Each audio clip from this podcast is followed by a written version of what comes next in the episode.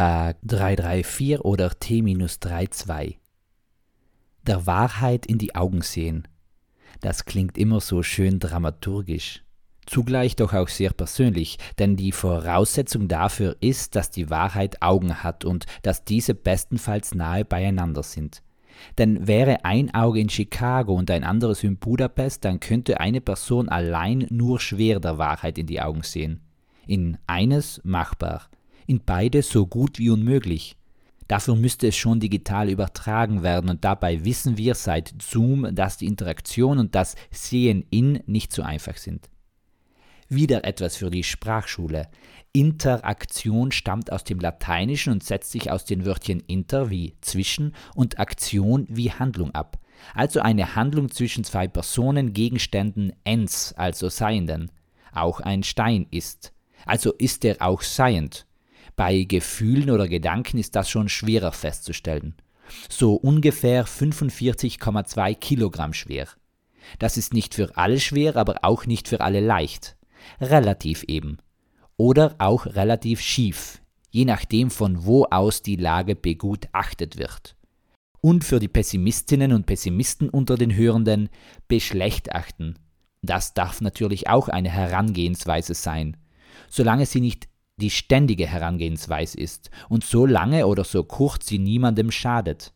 Manche Menschen brauchen nun mal einen schlechten Blick, um sich dadurch selbst zu motivieren und dann das Gute anzustreben.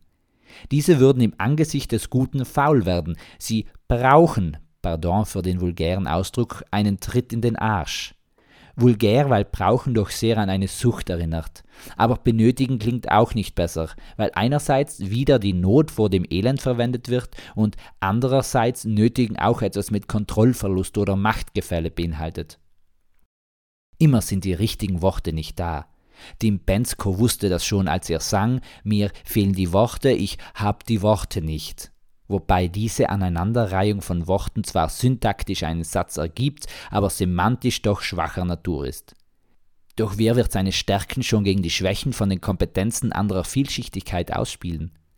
Bleibt natürlich die Frage, um welche Spiele es sich handelt. In manchen Spielen kann das Ziel nur erreicht werden, wenn methodisch so vorgegangen wird und nicht nur in einem halunkenhaften Gegeneinander. Auch in kooperativen oder sogar besonders in solchen Spielen braucht es das Wissen über die eigenen Unfähigkeiten und Fähigkeiten, um sich gegenseitig zu unterstützen. Nicht nur bei Liegestützen, auch dabei, aber eben nicht nur. Nur hingegen gilt es standhaft zu bleiben, wenn der Regen fällt, ein anderer deutscher Klassiker, der uns das beibringt.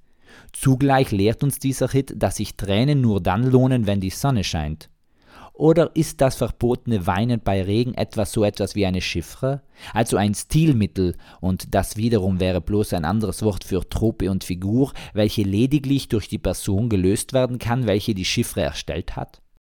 Paul Celan hat damals mit seiner Chiffre in seinem 1944 bis 1945 geschriebenen Gedicht Todesfuge einen hohen Maßstab gesetzt. Schwarze Milch der Frühe, wir trinken sie abends, wir trinken sie mittags und morgens, wir trinken sie nachts. Was das bedeuten soll oder kann, das steht in den Sternen. Oder auf einer Notiz von Paul, denn dass dieser auch Astronaut war, wäre in keiner seiner Biografien nachzulesen. Und wenn er es zu einem fremden Stern geschafft hätte, dann stünde die Antwort auf einem Stern und nicht in den Sternen. Zugleich hätte er das geschafft, wäre er wohl vermutlich von einem anderen Stern. Nicht zwingend von einem besseren, aber von einem anderen.